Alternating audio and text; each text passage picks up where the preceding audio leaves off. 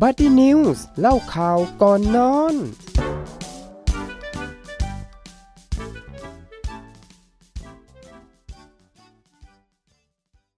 สวัสดีครับ กลับมาพบกันอีกแล้วนะครับ กับรายการบัดดี้นิวส์เล่าข่าวก่อนนอนนะครับ ทุกคืนวันอาทิตย์3ามทุ่มครึ่งจนถึง4ี่ทุ่มนะครับ กับเอิร์ธปิยพัฒโกมลครับ แล้ววาวพานิชาปนัยเวศค่ะ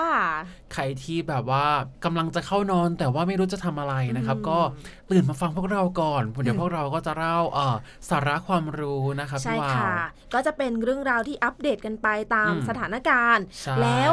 วันนี้สถานการณ์เกี่ยวกับอะไรก็จะเป็นอืมเรื่องของวันสำคัญแน่ประนเพอนณีสำคัญใช่แล้วก็ในหัดใหญ่เรียกได้ว่าฉ่ำด้วย เพราะว่าอ่าเขาเรียกว่าอะไรหัดใหญ่นี่เป็นเมืองพพหุหุวัวัฒฒนนธธรรรรมมหืมพูดพร้อมกัน นั่นแหละค่ะ แล้ววันนี้ก็จะเป็นแนวแบบจีนจีนๆนิดนึงแน่นอนอะแล้วถัดไปก็เป็นไทยเขาไทเรียกอะไรยไทยไทยไทบ้ายนใช่ แต่ว่าวันนี้มาอัปเดตก่อนเพราะว่า จริงๆเป็นวันสำคัญที่ติดกันนะอืมแต่วันเนี้ยเขาจะเริ่มก่อนนั่นใช่คือ เทศกาลวันไหว้พระพระจัจันนททร์ร์นั่นเอง ก็จะในปีเนี้ยค่ะตรงกับวันที่ 29 กันยายน 2566 คือบางทีเราก็รู้กันเนาะว่าไหว้พระจันทร์ไหว้พระจันทร์แต่รู้หรือเปล่าว่าไหว้พระจันทร์มีตำนานอะไรยังไงใช่จริง ๆ แล้วตำนานเยอะมากนะ ใช่แต่เอาจริงๆนะเอิร์ดอะคือเป็นเราเป็นคนพุทธไงเราเป็นค่ะเชื้อสายเชื้อสายแบบ ไทยจ๋าพี่ว่าอ่าฮะเราไม่มีเชื้อสายจีนขนาดนั้นอืมคือเราก็ไม่เข้าใจเหมือนกันว่าเฮ้ยการไหว้พระจันทร์คืออะไรใช่ไหมแต่พอเราได้มาอ่านเอ่อข้อมูลที่เราจะพูดถึงวันเนี้ยค่ะมันก็ทำให้เอิร์ดแบบอ๋ออย่างอย่างนี้นี่เองคือมันมีประวัติศาสตร์ที่แบบว่า เออมีกิมมิคของมันอยู่ค่ะใช่ค่ะ แล้วจริงๆอะตำนานอย่างที่บอกว่าตำนานเขาเยอะมากนะอืมแต่ว่าอันนี้เราดึงมาแค่บางส่วนมาเล่าให้ฟังว่า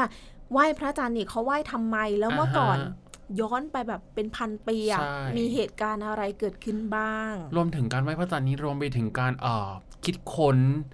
เขาเรียกว่าอะไรล่ะอะยานไงแกของจริประงเทเหรศอจีน ใช่ฉันอ่านขนาดเจอนั้นไงเลยเหรอใช่ต้องไปฟังด้วยกันนะคะคุณผู้ฟัง แต่ว่าถ้าวันไหว้พระจันทร์สำหรับพี่นะ พี่จะคิดถึงของอร่อย ใช่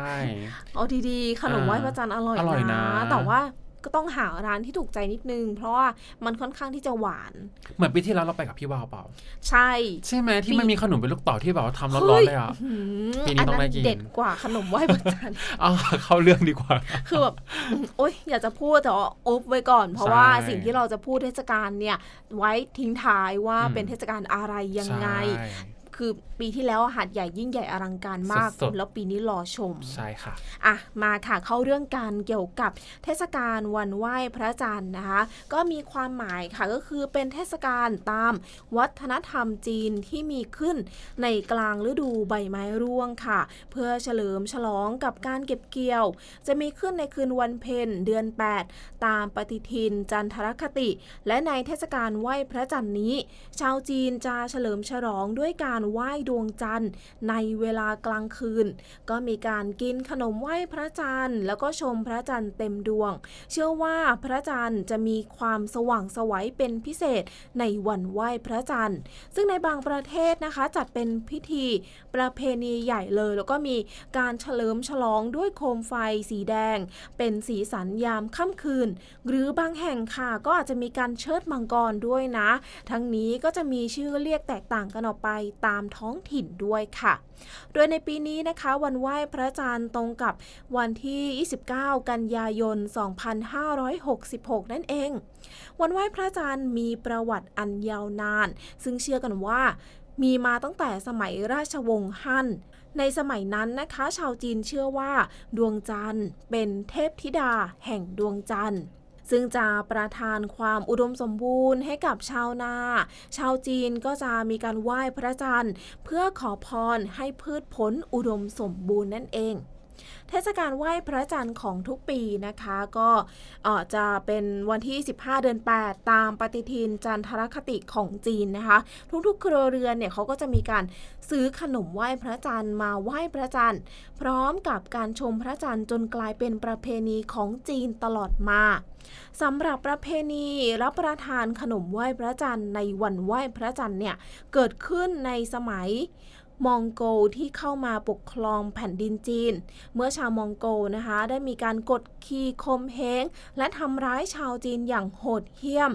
พื่อเป็นการควบคุมดูแลชาวจีนอย่างใกล้ชิด ชาวมองโกค่ะจึงส่งทหารของตนไปประจำอยู่ใน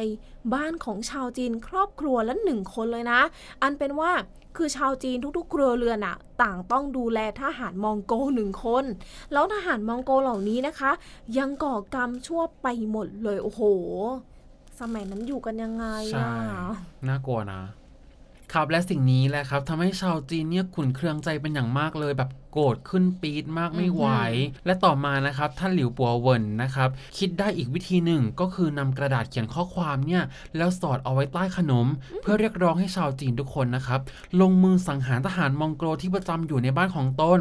อย่างพร้อมเพรียงกันในวันเพ็ญเดือนแปดอ่าทางนี้เนี่ยทำให้ชาวจีนนะครับไปซื้อขนมมารับประทานกัน ต่างได้อ่านข้อความดังกล่าว และช่วยกันกระจายข่าวนี้ออกไป เพื่อก่อการปฏิวัติพร้อมเพรียงกัน ณวันเพ็ญเดือนแปด ทำให้สามารถโค่นล้มอำนาจการปกครองของมองโกได้ในที่สุดอ พื่อเป็นการเฉลิมฉลองและลำลึกถึงกอบกู้แผ่นดินให้ประสบความสำเร็จนะครับ ประเพณีรับประทานขนมไหว้พระจันทร์นะครับ ในวันเทศกาลดังกล่าวเนี่ยจึงมีการสืบทอดกันมาตลอดจนถึงปัจจุบัน ไม่ว่าแห่งหนใดมีชาวจีนเดินทางไปถึงที่ไหนนะครับ ก็จะพาประเพณีเนี่ยไปอยู่ที่นั่นด้วย อย่างเช่นชาวจีนที่แบบว่าอพยพกันมาแล้วมาอยู่ที่หัดใหญ่ เขาก็มีอืมวัฒนธรรมอันนี้ด้วยค่ะอย่างที่พี่วาพูดไปเมื่อกี้ช่วงต้นอืมนะครับสำหรับขนมไหว้พระจันทร์นะครับที่ได้แพร่หลายในประเทศไทยนั้นเนี่ย เป็นแบบของกวางตุ้งโดยส่วนใหญ่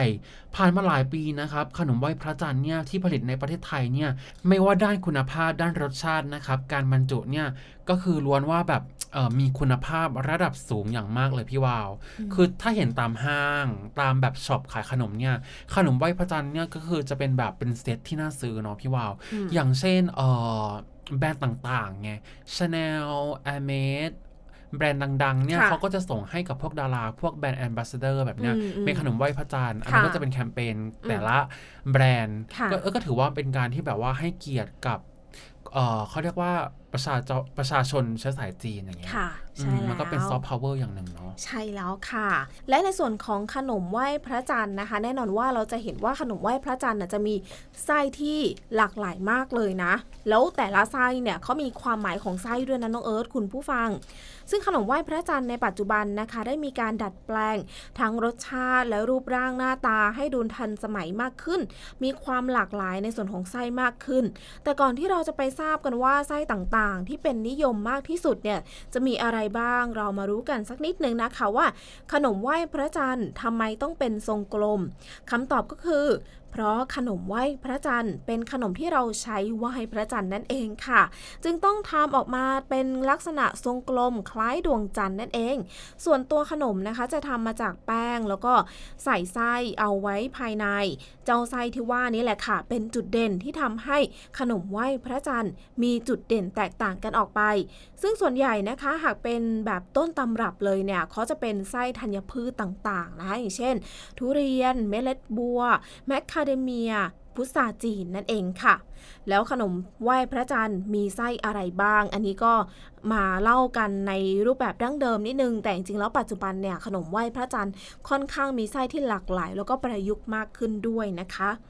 ขนมทรงกลมค่ะสามารถใส่ไส้ได้หลากหลายเลย แต่ขนมแบบดั้งเดิม จะนิยมใช้เป็นไส้ธัญพืช และเนื้อของผลไม้กวนหลากรสเลย มักจะใช้เป็นผลไม้ที่เก็บไว้ได้นานด้วยนะคะ จะผ่านการแปลรูปแล้วอย่างเช่น ทุเรียนกวน เมล็ดบัว ถั่วกวนต่างๆ ในส่วนของปัจจุบันจะมีการดัดแปลงไส้ต่างๆ ให้มีความหลากหลายมากยิ่งขึ้น โดยการเพิ่มเนื้อสัตว์ต่างๆ เข้าไปด้วยนะ อย่างเช่น ขนมไหว้พระจันทร์ไส้หมูแฮมหืมไส้ไข่เค็ม ไส้หมูแดงไส้หมูอืมหยองโอ้โหฉันยังไม่เคยกินนะไส้แบบหมูแดงไข่เค็มอะไรเงี้ยเคยเห็นเหมือนกันน่าจริงเหรอกินนะเพื่อสำหรับบางคนอาจจะไม่ได้ชอบของหวานอืมจัดไงอ่าถ้าเจอฮะไส้แบบนี้เขาน่าจะโดนใจนะ เออน่าใช่จะไหมโดนใจ เพราะว่าฉันเจอแต่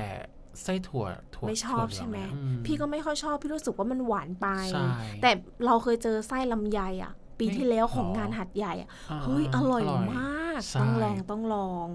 เนี่ยแหละค่ะ แล้วปัจจุบันนะคะเขาก็ได้มีการดัดแปลงทำให้ทันสมัยแล้วก็รับประทานได้ง่ายขึ้นด้วย จากการทำไส้ที่หลากหลาย อย่างเช่น ชาเขียวอัลมอนด์อะช็อกโกแลต ครีมคัสตาร์ดอุ้ยนี้น่ากิน หรือบางแห่งนะคะก็จะทำออกมาคล้ายๆ ขนมโมจิอืมมีสีสันแล้วก็รูปทรงที่น่ารับประทานมากขึ้นอืมพอเรารู้จักประวัติที่มาที่ไปของวันไหว้พระจันทร์กันแล้ว แล้วก็ได้รู้เรื่องของขนมไหว้พระจันทร์กันไปพอสมควรค่ะ สิ่งต่อไปก็คือขั้นตอนของการไหว้พระจันทร์ต้องทำอย่างไรบ้างมาดูกันเลยดีกว่านะครับ ขั้นตอนของพิธีการไหว้พระจันทร์เนี่ยพิธีการไหว้พระจันทร์นะครับ จะไหว้กลางแจ้ง หลังพระอาทิตย์ตกดิน หรือเริ่มตอนหัวค่ำนั่นเอง นะครับการตั้งโต๊ะนะครับจะจัดเรียงให้เรียบร้อยก่อนพระจันทร์ลอยสูงขึ้นขอบฟ้านะครับค่ะและเก็บก่อนที่พระจันทร์เลยหัวไป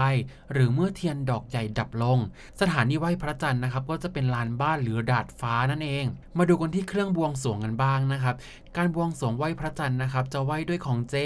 หรือไหว้แบบเออเหมือนไหว้เจ้าแม่กวนอิมอะพี่วาวค่ะ ซึ่งไหว้พระจันทร์เพื่อให้มีคู่ คนจีนจะถวายอาหารเป็นเลขคู่นะครับ แต่บางคนเนี่ยอาจจะถวายอย่างละ 5 เลยก็ได้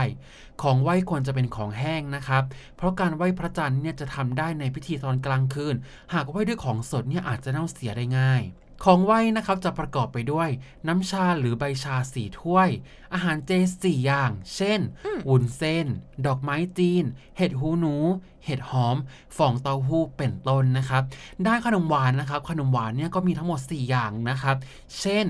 ขนมไหว้พระจันทร์ ขนมเปี๊ยะ ซาคูแดงสี่ถ้วย ขนมโกสีขาว และรวมไปถึงผลไม้เนี่ยต้อง 4 อย่างด้วยนะพี่วาวค่ะควรเป็นผลไม้ที่แบบว่ามงคลเพื่อเป็นอืมเอ่อสิริมงคลแก่ชีวิตค่ะแล้วก็รวมไปถึงสิริมงคลแก่บ้านตัวเองด้วยอ่าเนาะเช่นทับทิมทับทิมเนี่ยเขาบอกว่า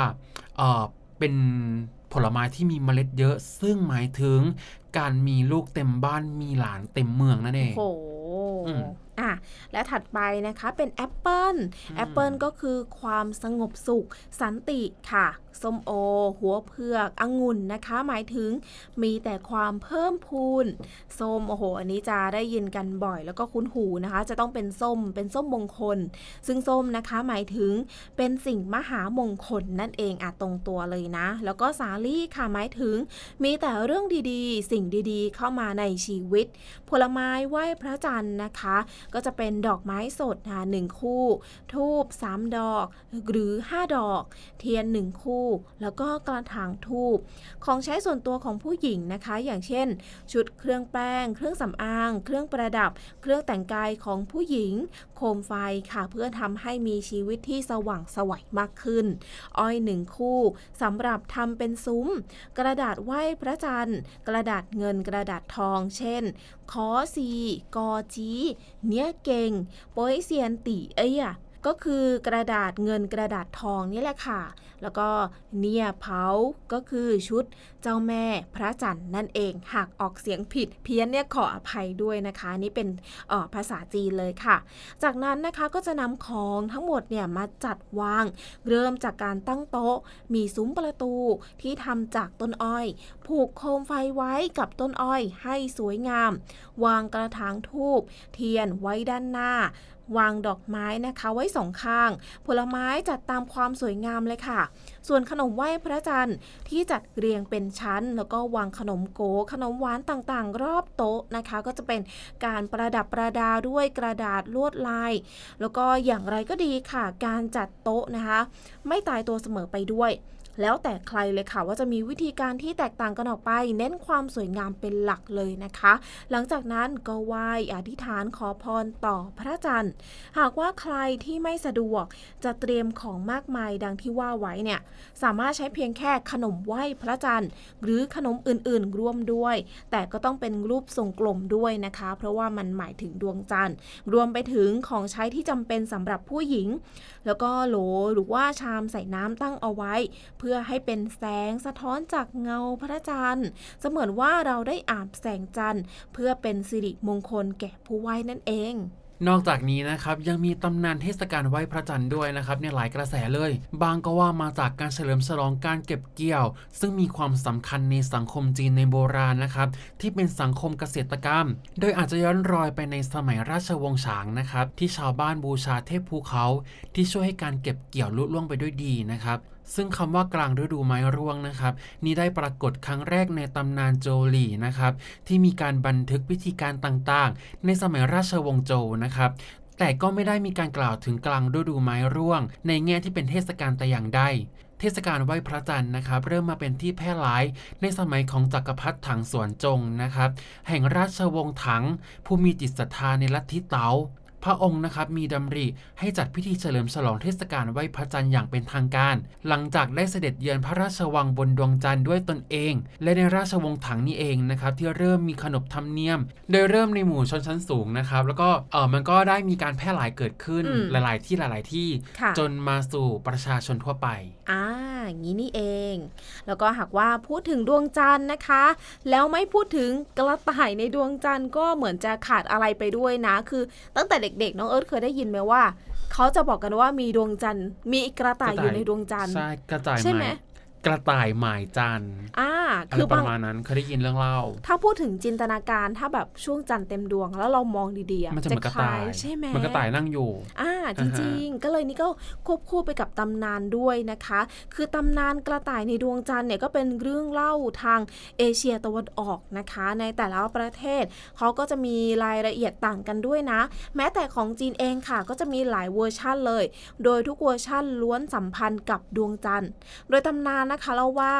มีกระต่ายตัวหนึ่งค่ะ อาศัยอยู่บนดวงจันทร์ กระต่ายตัวนี้นะคะเขาจะทำหน้าที่ปรุงยาอายุวัฒนะให้กับช้างเอ๋อเทพธิดาแห่งดวงจันทร์ บางก็ว่ากำลังทำขนมไหว้พระจันทร์ ก็เป็นตำนานญี่ปุ่นนะคะเล่าว่ากำลังตำแป้งสำหรับทำโมจิด้วย วันหนึ่งค่ะได้เกิด โรคอาฮิวานะคะ ระบาดครั้งใหญ่ในกรุงปักกิ่ง เทพธิดาช้างเอ๋อจึงส่งกระต่ายลงมารักษาโรคให้กับชาวบ้าน หลังจากรักษาชาวบ้านและกำจัดโรคร้ายสำเร็จ เจ้ากระต่ายจึงกลับขึ้นไปบนดวงจันทร์ ตั้งแต่นั้นมาค่ะก็เลยมีธรรมเนียมนะคะการกลับไหว้บูชาเทพ พระเจ้ากระต่ายในเทศกาลไหว้พระจันทร์ขึ้นด้วย โดยสรุปแล้วนะคะ จนถึงวันนี้ก็ยังพิสูจน์ไม่ได้ว่า ต้นกำเนิดหรือวัตถุประสงค์ที่แท้จริง ของเทศกาลไหว้พระจันทร์ มีเพื่อสิ่งใดกันแน่ แต่ไม่ว่าจะเพื่อเฉลิมฉลองการเก็บเกี่ยวผลผลิต หรือเพื่อระลึกถึงเทพธิดาฉางเอ๋อแต่ที่แน่ๆค่ะในวันนี้ พวกเราก็จะได้ลิ้มรสขนมไหว้พระจันทร์ที่แสนอร่อยนะคะที่มีให้รับประทานกันปีละหนึ่งครั้ง และสำหรับชาวจีนแผ่นดินใหญ่ค่ะ วันนี้ถือว่าเป็นวันสำคัญที่จะได้เดินทางกลับบ้านไปอยู่ร่วมกับครอบครัว แบบพร้อมหน้าพร้อมตากันอีกด้วยค่ะ ครับและฉางเอ๋อนะครับ ยังเกี่ยวข้องกับความก้าวหน้าทางอวกาศของจีนอีกด้วยโอ้อย่างที่เอิร์ธบอกไปตอนไงช่วงต้นไงว่าเกี่ยวกับอือมวกาศอ่าอะลดนะจากตำนานข้างต้นนะครับ จะเห็นได้ว่าชาวจีนโบราณเนี่ยมีความผูกพันกับดวงจันทร์ไม่น้อยเลยอืมนอกจากเทศกาลไหว้พระจันทร์แล้วเนี่ย ยังมีบทกวี วรรณกรรม และตำนานอื่น ๆ อีกมากมายที่เกี่ยวกับดวงจันทร์ค่ะจวบจนยุคปัจจุบันนะครับที่เข้าสู่ยุคการสำรวจอวกาศ ประเทศจีนนะครับก็ได้ตั้งชื่อยานสำรวจดวงจันทร์ลำแรกของประเทศเลยนะครับ ชื่อว่าฉางเอ๋อนะครับ เรียกได้ว่าเป็นเทพธิดาแห่งดวงจันทร์ โดยมียานลำแรกก็คือยานฉางเอ๋อหนึ่งนะครับที่เริ่มปฏิบัติการในปีคศ 2007 นั่นเอง จนถึงยานรุ่นล่าสุดนะครับก็คือฉางเอ๋อ5ในปีคศ 2020 ล่าสุดนั่นเองพี่วาวค่ะประเทศจีนนะครับได้ประสบความสำเร็จในการเก็บตัวอย่างจากวัตถุดวงจันทร์ด้วย และนำกลับมาสู่โลกครั้งแรกเลยนอกจากนั้นแล้วเนี่ยยานฉางเอ๋อ5นะครับยังถือเป็นยานลำแรกในรอบ 44 ปี ที่มนุษย์ส่งไปเก็บวัตถุบนดวงจันทร์ สร้างความภาคภูมิใจแก่ชาวจีนอย่างมากเลย เอาจริง ๆ ก็อยากเห็นเหมือนกันนะวัตถุในดวงจันทร์มันเป็นอะไรบ้าง แต่เท่าที่ทราบมาก็คือเป็นจะเป็นแบบหินเป็นดินเป็นทรายซะมากกว่า อืมนั่นแหละค่ะ แล้ววันไหว้พระจันทร์นะคะ ชาวจีนเขาทำอะไรกันบ้างนะคะ หากมองในส่วนของศตวรรษที่ 21 ค่ะ ชาวจีนอาจไม่ได้มีเรื่องของความเชื่อ หรือว่าตระหนักถึงความสำคัญของเทศกาลไหว้พระจันทร์ในบริบทที่เคยเป็นมานะคะ แต่เทศกาลไหว้พระจันทร์ก็ยังเป็นหนึ่งในเทศกาลที่ชาวจีน ตั้งตารอมากที่สุดด้วย เนื่องจากว่าทางการจีนค่ะกำหนดให้เทศกาลนี้เป็นวันหยุดยาว ชาวจีนที่ออกมาทำงานต่างเมืองค่ะ ก็เลยรอคอยที่จะใช้โอกาสนี้เดินทางกลับบ้านเกิด แล้วก็ใช้เวลาร่วมกับครอบครัว ส่วนผู้ที่ไม่ได้เดินทางกลับบ้าน ก็จะใช้โอกาสนี้ พักผ่อนหรือใช้เวลาร่วมกับเพื่อนสนิทมิตรสหายค่ะ และในคืนวันขึ้น 15 ค่ำเดือน 8 ที่ตรงกับเทศกาลไหว้พระจันทร์นะคะ เป็นคืนเดือนเพ็ญที่พระจันทร์เต็มดวงลอยเด่นบนท้องฟ้า กล่าวกันว่า คืนนี้ค่ะพระจันทร์จะกลมโต และส่องสว่างงดงามที่สุดในรอบปี สมาชิกครอบครัวนะคะก็จะมารวมตัวกัน เพื่อรับประทานอาหารค่ำชมความงามของดวงจันทร์ พร้อมรับประทานขนมไหว้พระจันทร์ ซึ่งรูปทรงนะคะก็จะเป็นทรงกลมนะคะแล้วก็มีที่มาจากดวงจันทร์ เป็นสัญลักษณ์ของความสุข และความสมัครสมานสามัคคีของคนในครอบครัว ตามธรรมเนียมแล้วนะคะ เวลากินขนมไหว้พระจันทร์เนี่ย จะต้องมีการตัดแบ่งชิ้นขนาดเท่าๆกันด้วยนะคะน้องเอิร์ธก็คือเท่ากับจำนวนสมาชิกในครอบครัวนั่นเองโอ้นอกจากนั้นแล้วค่ะ ในคืนวันไหว้พระจันทร์ในบางพื้นที่ก็จะมีการไหว้ขอพรจากดวงจันทร์ โดยมักจะเริ่มตั้งโต๊ะบูชานะคะ ตั้งแต่ตอนหัวค่ำที่ดวงจันทร์ปรากฏบนท้องฟ้า ไปจนถึงช่วงประมาณ 4-5 ทุ่ม และมีการจุดโคมด้วยนั่นเองค่ะ และในปัจจุบันนะครับได้มีการจัดงานใหญ่เนี่ยแบบว่าเยอะไปหมดเลยพี่ว่าวอืมโดดเด่นไม่แพ้กันในแต่ละพื้นที่ โดยเฉพาะในหาดใหญ่ของเรานะครับอ่าจัดใหญ่ทุกปีแบบนี่ไงใหญ่ขึ้นใหญ่ขึ้นอืมเอาจริงๆปีที่แล้วก็เข้าร่วมเหมือนกันนะเฮ้ยใหญ่พิธีไหว้พระจันทร์เนี่ยมากอืมของกินอร่อยมากโอ้โหแต่เขาเรียกอะไรตั้งแต่ที่ปิดโควิดมาใช่โอ้โหเป็นงานที่เริ่มต้นอ่าจัดใหญ่มากแล้วเป็นจัดแบบสี่ทิศเลยอะถูกต้องแล้วอีกอย่างนะเขาทำสดด้วย ใช่ แบบเห็นกับตาตรงนั้นเลยว่าขนมไหว้พระจันทร์เป็นยังไงคือขนมนอกจากขนมไหว้พระจันทร์ก็คือแบบทุกอย่างค่ะอร่อยมาก ใช่โดยเฉพาะขนมเต่าที่น้องใช่เอิร์ธชอบมากที่แบบว่าทำสดเลยนะครับท่านผู้ฟังร้อนๆร้อนๆเลยนะครับซึ่งในปีนี้นะครับงานสืบสารประเพณีไหว้พระจันทร์ประจำปี 2566 นะครับจัดขึ้นระหว่างวันที่ 26 กันยายนจนถึง 1 ตุลาคม 2566 ณบริเวณสวนหย่อมสุประสานรัังสรรค์นะครับหรือว่าสวนหย่อมเสียงตึงนั่นเองใจกลางเมืองหัดใหญ่เลย งานสืบสารประเพณีไหว้พระจันทร์นะครับประจำปี 2566 ของอำเภอเมืองหัดใหญ่เนี่ยมีวัตถุประสงค์นะครับก็เพื่ออนุรักษ์และสืบสารขนบธรรมเนียม ประเพณีวัฒนธรรมอันดีงามของชาวจีน และกระตุ้นรวมถึงฟื้นฟูเศรษฐกิจ รวมทั้งส่งเสริมการท่องเที่ยวของอำเภอหัดใหญ่และจังหวัดสงขลาอีกด้วย โดยกิจกรรมต่างๆนะครับมีมากมายเลยครับ ดังนี้ 1. พิธีเปิดงานนะครับก็คือจะเปิดงานวันที่ 29 กันยายน 2566 นะครับตั้งแต่เวลา 18 นาฬิกาเป็นต้นไป แล้วก็รวมไปถึงยังมีการจัดโต๊ะไหว้พระจันทร์ขนาดใหญ่กว่า 8 เมตรเลย จัดแบบถูกต้องตามหลักประเพณีพร้อมแจกวัตถุมงคลนะครับ รวมไปถึงร้านค้าขนมไหว้พระจันทร์ชื่อดังในจังหวัดสงขลายังมีการแสดงมังกรทองพ่นไฟอีกด้วย และสิงโตเล่นจานดอกเหมยจากจังหวัดยะลาโอ้โหและที่ขาดไม่ได้เลยนะครับ จุดเช็คอินดวงจันทร์และที่ดาดวงจันทร์เคลื่อนที่และรวมไปถึงเอาใจวัยรุ่น ยังมูสก็มาเล่นด้วยแบบครบวงโอ้โหใช่ค่ะนี่แหละค่ะก็เป็นกิจกรรมนะคะ แล้วก็ยังไม่หมดนะคะ ที่น้องเอิร์ธได้เก็บมาฝากกันค่ะ อันดับถัดไปโอ้โห อันนี้หลายๆ คนน่าจะชอบนะ เป็นกิจกรรมลุ้นโชคอืมขนมไหว้พระจันทร์เสี่ยงทายได้เงินด้วย ใช่ไหมใช่เป็นลุ้นรางวัลเงินสดทุกวันเลยโอ้โห แล้วก็เป็นรางวัลใหญ่ในคืนสุดท้ายของงานอือฮึรวมมูลค่ากว่าแสนบาทเลยโอ้คุ้มมากค่ะและฟรีคอนเสิร์ตนะคะ จากศิลปินชื่อดังหนิงหนิงปัทมาแล้ววันที่ 19 กันยานะคะ แล้วก็เนี่แหละค่ะที่น้องเอิร์ธบอกไปเป็นวงโยมูดนะคะ วันที่ 1 ตุลาคมค่ะ และเป็นการสาธิตการทำขนมไหว้พระจันทร์จากร้านดังในตำนานและอาหารจีนด้วย มีการแข่งกินขนมไหว้พระจันทร์โอ้นี่น่าสน การตกแต่งโคมไฟนะคะ กว่าพันดวงเลยแล้วแสงไฟนะคะ แสงสีเสียงเนี่ยเรียกได้ว่าสวยงามรอบงานเลย และกิจกรรมการแสดงบนเวทีค่ะ ไม่ว่าจะเป็นคณะ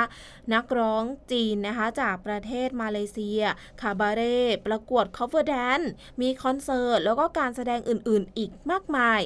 รวมถึงการแสดงดนตรีและการขีดเขียนของเยาวชนนะคะ โดยสมาคมศิลปินนานาชาติภาคใต้ค่ะ และสวนสนุกเครื่องเล่นต่างๆ ร้านค้าจำหน่ายอาหารและผลิตภัณฑ์ฟรุตทักนะคะกว่า 100 ร้านโอ้โห กี่กิจกรรมอะน้องเอิร์ธเยอะมากเป็นฟีบอื้อหือจริง ๆ แล้วเราต้องไปนะปีนี้ ใช่คือฉันอยากจะไปเลยครบได้ไหมอะไรอยากไปกินขนมลูกเต่ออีกใช่โอ้ยเขาจะมาไหมอะขอต้องให้มามาดิเนาะเถอะเพราะว่าปีที่แล้วเขาปังเวอร์ใช่ทุกคนจไม่ได้พูดถึงริงๆคือแบบทำใหม่ๆสดๆร้อนร้ร้ออนนๆหืมแล้วปกติขนมลูกเต๋าที่เราเห็นจะอันเล็กๆใช่ไหมใช่สีเหลืองขายตามอันนี้ร้านชาเย็น อันนี้ใหญ่มาก ใหญ่มากเป็นขนมแป้ลูงกเต๋านุ่แบบมไส้นุ่ม ใช่มันเป็นแบบ เป็นรสชาติแบบจีนๆเลยนะ พวกเราไม่ได้เวอร์นะคุณผู้ใช่ฟังเรื่องจริงอืมต้องไปต้องไปนะครับใช่วันไหนนะคะน้องเอิร์ธ วันที่ 26 กันยายนไปจนถึงวันที่ 1 ตุลาคมเลยครับพี่วาวอ่เนี่ยแหละค่ะ คุณผู้ฟังที่อยู่ในพื้นที่ใกล้เคียงนะคะอืมสามารถเข้าไปร่วมงานกันใช่ได้เลยนะแล้วหรือว่าคุณผู้ฟังที่กำลังรับฟังอยู่เอ่อที่ต่างจังหวัดนะคะไม่ได้อยู่ในพื้นที่หัดใหญ่หากว่ามีโอกาสก็สามารถแวะมาได้นะคะ เพราะว่าเป็นใช่งานใหญ่ประจำปีเลย เพราะใช่ว่าครับอย่างที่บอกไปย้ำไปตั้งแต่ตอนต้นว่าหัดใหญ่เนี่ยโอ้โห ความจีนเขาเยอะนะเยอะคือเป็นเมืองพหุวัฒนธรรมถูกที่ต้แบบองชาวไทยเชื้อสายจีนนี่คือเยอะมากแล้ววัฒนธรรมจีนนี้เรียกได้ว่าสวยงามแล้วก็น่าติดตามน่าค้นหาและน่ากิน ใช่ครับ นี่แหละค่ะ อาหารหลากหลายกิจกรรมหลากหลายมีลุ้นโชคลุ้นอะไรเยอะแยะมากมายอืมค่ะเอาละค่ะนี่ก็เป็นเรื่องราวนะคะที่นำมาฝากคุณผู้ฟังเกี่ยวกับตำนานของเทศกาลไหว้พระจันทร์ค่ะรอติดตามกันนะคะว่าในช่วงสัปดาห์หน้าเราจะนำเทศกาลอะไรมาฝากคุณผู้ฟังนะคะ และในตอนนี้หมดเวลาสำหรับรายการบัดดี้นิวส์เล่าข่าวก่อนนอนแล้วค่ะวันนี้ดิฉันเอ่อพนิชาปนัยเวทนะคะ แล้วน้องเอิร์ธปิยพัฒน์โกมลต้องขอตัวลาคุณผู้ฟังไปก่อนค่ะ สวัสดีค่ะ สวัสดีครับฝันดีนะครับบัดดี้นิวส์เล่าข่าวก่อนนอน โดยสถานีวิทยุ ม.อ. หาดใหญ่ FM 88 MHz